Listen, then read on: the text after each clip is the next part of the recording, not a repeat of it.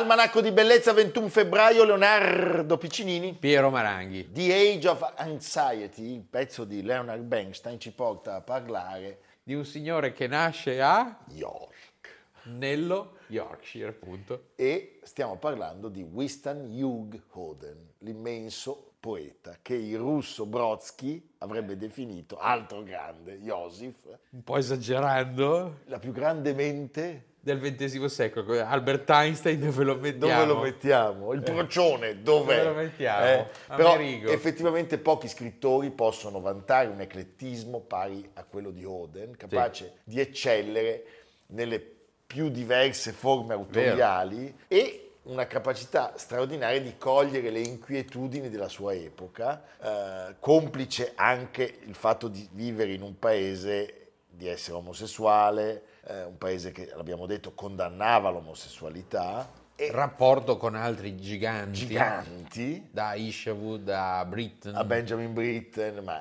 sì. saranno tanti e ve lo racconteremo devo dire che il giudizio di Brodsky è stato a lungo molto isolato ancora oggi se ne parla troppo poco Oden era considerato meno rispetto a due autori che abbiamo citato proprio nelle ultime puntate Eliot e Yates per esempio. Si è parlato anche di un neomanierismo di Oden, cioè è un autore forse ancora oggi sottovalutato. È un autore che giustamente ha avuto anche la definizione di poeta enciclopedico, definizione meritata anche grazie alla varietà di stili e di forme metriche che era in grado di dominare, però è un autore molto difficile da etichettare, questa è la verità. È un autore che usa un linguaggio molto ricco, pieno di paradossi, di antitesi, di aforismi, molto colto, immagini derivate dalla filosofia, dalla mitologia, dalla psicologia, dalla politica. È una produzione ricchissima. 400 testi poetici,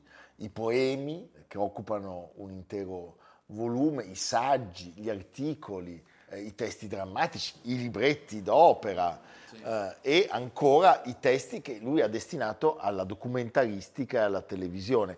E forse dicendo tutte queste cose non è un caso che in Italia il più grande successo editoriale gliel'abbia dato ad Elfi, perché pensando alla genialità di certo. Ode mi viene in mente la questo, genialità di Calasso. Questo riscopritore, perché non è che abbia scoperto, no, certo. però questo eh, valorizzatore infaticabile della grande letteratura europea. Beh, mi viene in mente, cioè Roberto Calasso certamente era uno che leggeva con disinvoltura Oden. Sì. Non aveva... Beh, non c'è dubbio. Eh, del Procione non potremmo dire la stessa cosa, e neanche di noi due. Senti, lui ha rivisitato le forme poetiche più disparate, eh, le antiche ballate, il burlesco, l'egloga barocca, eh, appunto è il sottotitolo del suo capolavoro The Age of Anxiety sì. con cui abbiamo iniziato e soprattutto lui è stato capace di sì. alternare una satira terrificante, molto pungente. Beh, era un autore impegnato, era un autore impegnato nella politica, nel sociale,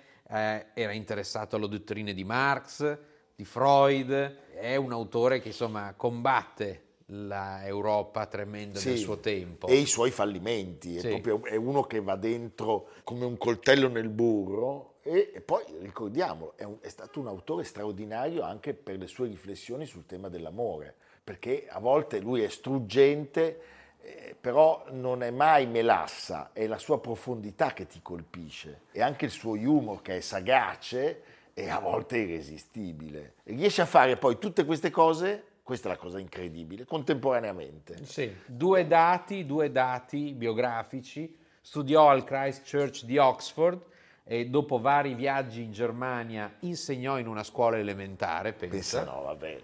Eh, ovviamente il, legame con Christopher Isherwood, di cui dopo diciamo, soprattutto nel teatro. E nel 1936 partecipa alla guerra civile spagnola con i repubblicani, quindi contro Franco, e nel 1938 sposa la figlia di Thomas Mann. La figlia di Thomas Mann non, non era interessata a lui perché lo trovasse un, un uomo affascinante, perché lui era omosessuale, ma lei lo sposa per ottenere la cittadinanza Eh britannica. beh, serviva. E in un primo tempo, scrive Florian Elias nell'Amore al tempo dell'odio, suo fratello Klaus le ha raccomandato Christopher Isherwood, ma quello, leggermente inquieto all'idea, sostiene per ragioni non meglio chiarite che Oden sarebbe un partito migliore. C'è solo una difficoltà. Lo sposo, che attende al comune di Ledbury, non sa neppure che età abbia la sua promessa, né se faccia di cognome ancora Grüngens o di nuovo Mann, perché si era appena divorziata. 15 luglio i due convolano, esiste una commovente foto di nozze, entrambi gli sposi in cravatta e giacca di tweed, un sorriso imbarazzato sulle labbra. Erika al settimo cielo di avere il passaporto e sarà un matrimonio per i primi tempi anche molto così di, di- di- di grande amicizia, di amore certamente. Anzi, in anni successivi, perché poi lui si trasferirà negli Stati Uniti, Certo. eh, il poeta coabiterà in una sorta di comune artistica con il fratello omosessuale di Erika, Golo Mann, il compositore Benjamin Britten, Paul Bowles e la scrittrice americana Carlson McCullers, perdutamente innamorata dell'amica di Erika, No. eccetera. Quindi una sorta di eh, Che do coio coio. A proposito di matrimoni, un contributo. Per quanto mi riguarda, vi chiederete che ricordo ho di lui. E che cosa pensavo di lui.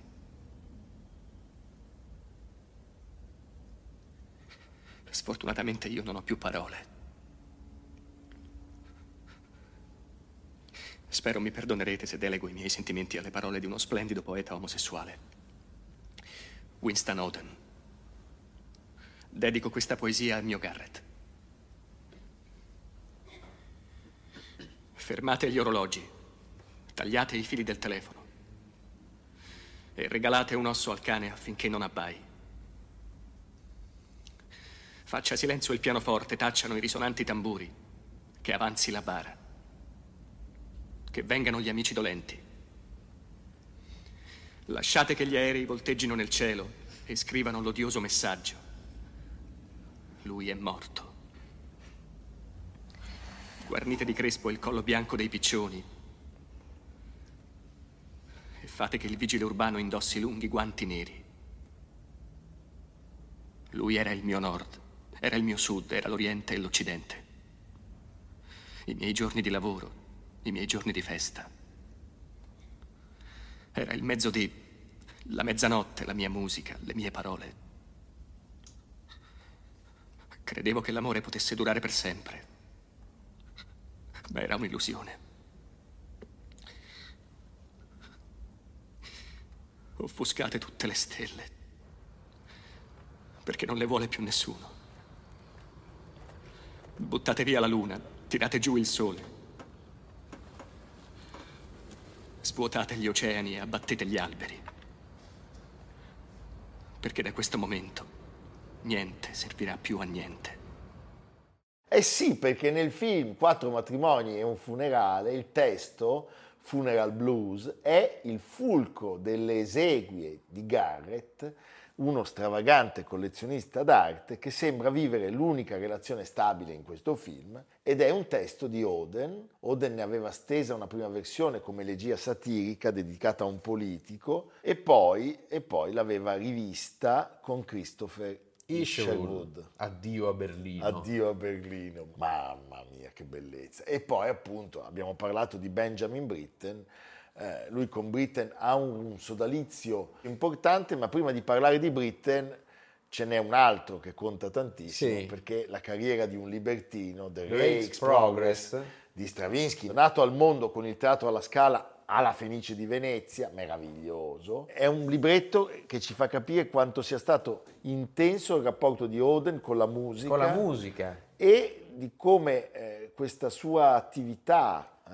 sia stata un'attività fondamentale per soddisfare una sua necessità. Lui aveva bisogno di vivere il teatro musicale, questo lo trovo bellissimo. Diciamo anche un altro grande nome, Hans Werner Henz. Eh, Certo, i Bassaridi, ed Elegia per giovani amanti. Tutti lui- e tre sono scritti insieme a Chester Kalman, con il quale il poeta si considerava sostanzialmente, Sostanzialmente sposato. Quindi siamo sposato. già dopo, finita, finita la storia con la manna. con la mano. Ascoltiamo un pezzo del Rake's Progress.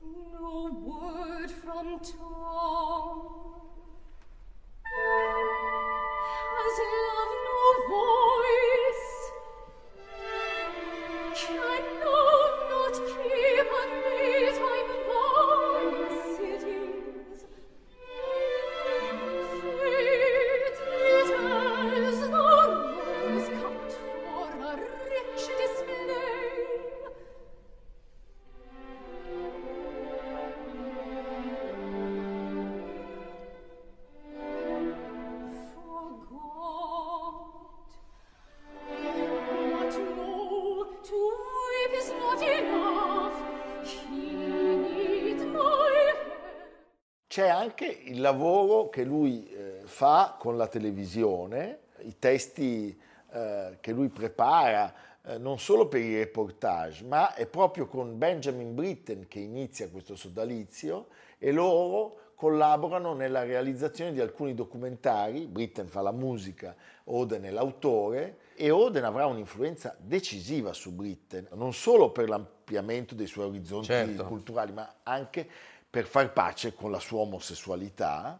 Eh già. E poi, allora, ci sono i famosi Corpses. corpses, i cadaveri, perché eh, si è sempre parlato Sì, del fatto che Britain e Pierce e Pierce scaricavano le cioè, persone che... succhiavano e sì. scaricavano.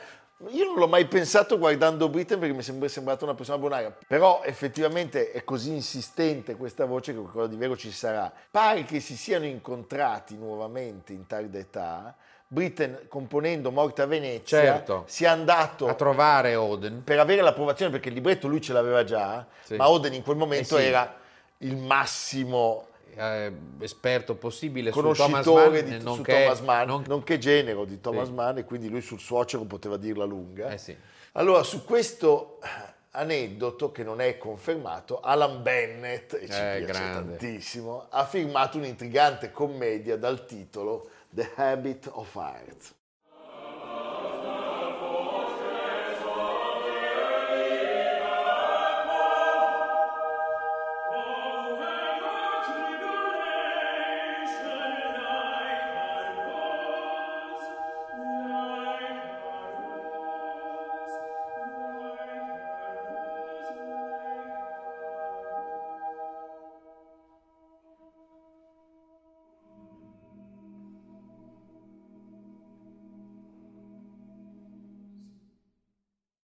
Abbiamo ascoltato Benjamin Britten e che dire, oggi è una delle voci più originali, più affascinanti della letteratura del Novecento, non è stato colto dai contemporanei, può ancora sorprendere, è morto precocemente perché lui si spegne nel 73, quindi aveva solo 66 anni, era nato il 21 febbraio del 1907.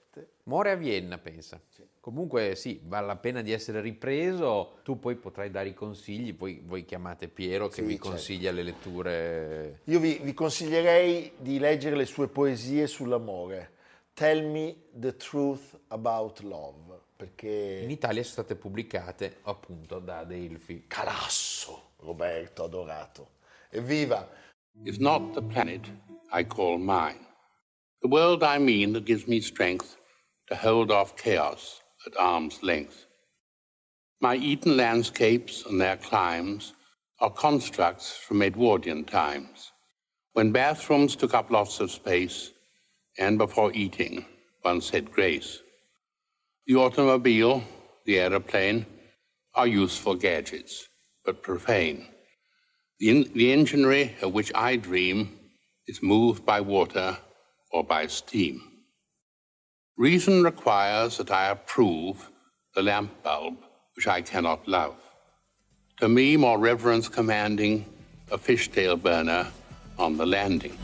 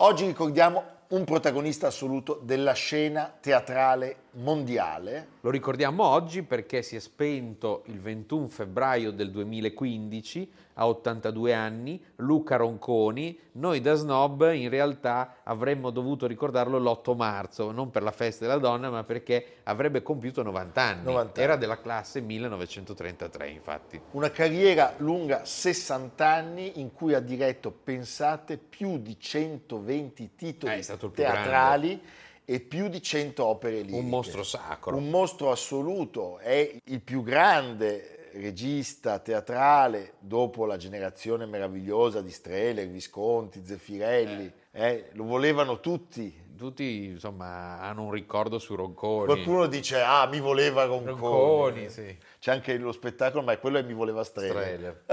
Lui era nato in Tunisia, a Susa, nel 1933. da genitori italiani e si trasferisce prima all'Aquila e poi a Roma dove abbandona gli studi di giurisprudenza e si diploma a 20 anni all'Accademia d'Arte Drammatica. E l'esordio di Ronconi è in uno spettacolo come attore, Tre quarti di luna, di Luigi Squarzina, diretto da Squarzina e Gasman. Eh, che- che E poi, incontro no, ma di- stupendo, lui da attore continua a lavorare con Orazio Costa, con Michelangelo Antonioni, con Giorgio Strele. Sì, è l'inizio di una collaborazione con i più grandi. Ma non gli piace, non gli piace. John Schlesinger da attore diventa regista, E lui pure. fa lo stesso lui perché nel 63 lui non è soddisfatto e accetta una proposta un po' casuale per curare una regia per una nuova compagnia teatrale. La cosa gli piace, sì, e funziona, soprattutto ci funziona. sono un paio di attori così. Sì. eh? Corrado Pani e e Gianmaria Gianmaria Volonté, Volonté. ma che meraviglia. E tre anni dopo arriva di Thomas Middleton e William Rowley, I Lunatici, e lui viene acclamato dalla critica come uno degli esponenti della nuova avanguardia teatrale italiana. Ma c'è uno spettacolo che ancora oggi si cita con immensa gioia, l'Orlando Furioso, Festival dei Due Mondi di Spoleto. 1969 è quello che lo partorisce Sì. all'universo. Sceneggiato da Edoardo Sanguinetti. Sì, no, ma una cosa... e che- ovviamente da Ludovico Ariosto nell'ex chiesa di San Nicolò. Eh, Le azioni sceniche con i è- carri. Sì, è un'opera eh? che sorprende il pubblico. Ci sono due palcoscenici scomponibili, i carrelli mobili di legno, costruiti, citiamolo, da un grande Umberto Bacca, che sono spinti da 40 attori nella zona centrale occupata dal pubblico. Cioè succede veramente di tutto. Franco Quadri ha scritto Ronconi crea con l'Orlando Furioso una delle messe in scene più movimentate dell'intera storia del teatro. Uno spettacolo festa che invade chiese, piazze e diventa uno dei simboli della rivoluzione teatrale di quegli anni. Beh, applausi, applausi. Pensate che fu così interessante L'ha portata in giro in tutto il tutto, mondo. Edimburgo, Londra, Berlino, New York, soltanto Sì, poi costava. eh. Ecco, per via dei costi non è arrivato in Giappone, in Unione Sovietica, ma resta ancora oggi uno spettacolo. E poi la Rai ne ha fatto la versione televisiva famosissima in occasione dei 500 anni della nascita di Ludovico Ariosto. Luca Ronconi è una produzione vastissima, Vastissima. adesso qui eh, non è il caso di ricordarla tutta, però certamente le Le tragedie... tragedie, perché la Medea Sì, di Euripide 81 alla Schauspielhaus di Zurigo. Perché a Zurigo? Perché era l'unica città che gli aveva garantito, pensate un po', un quattro, tempo mostro. quattro mesi di prova. Come il Galileo di Strele, Sì. cioè erano quei registi che dicevano io faccio questo spettacolo se mi lasciate carta bianca e se posso lavorare con gli attori per quattro mesi, 120 giorni, meraviglioso. E poi, e poi citiamo altri grandissimi successi. L'Orestea di Eschilo, L'Orestea di Eschilo. 1972, con gli ascensori, palcoscenico, gli acrobati. Eh, L'utopia, l'utopia di Aristofane che attraversava gli enormi stanzoni degli ex cantieri navali della Giudecca a Venezia e poi, e poi le Baccanti, le Baccanti del 1977.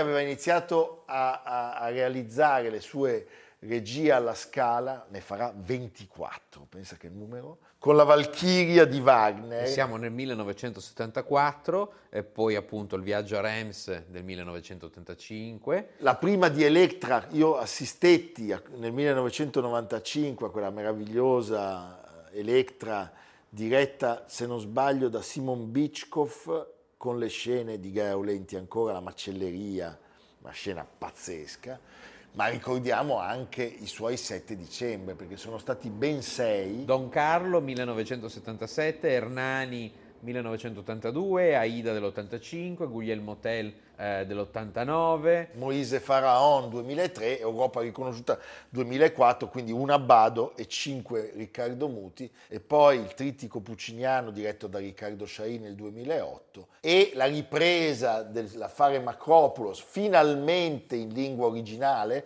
perché nei tanti allestimenti che si erano fatti era sempre cantato in italiano, nel 2009 che è stata la sua ultima apparizione alla Scala. È stato oltre a un grandissimo regista operistico, uno dei pochi che è riuscito a sfondare Salisburgo. le porte del Festival di Salisburgo col Falstaff e col Don Giovanni e poi le tappe del suo percorso, non possiamo non ricordarlo, Ugo von Hofmannsthal. La Torre e poi Ignorabimus di Arno Holz, 12 ore, eh?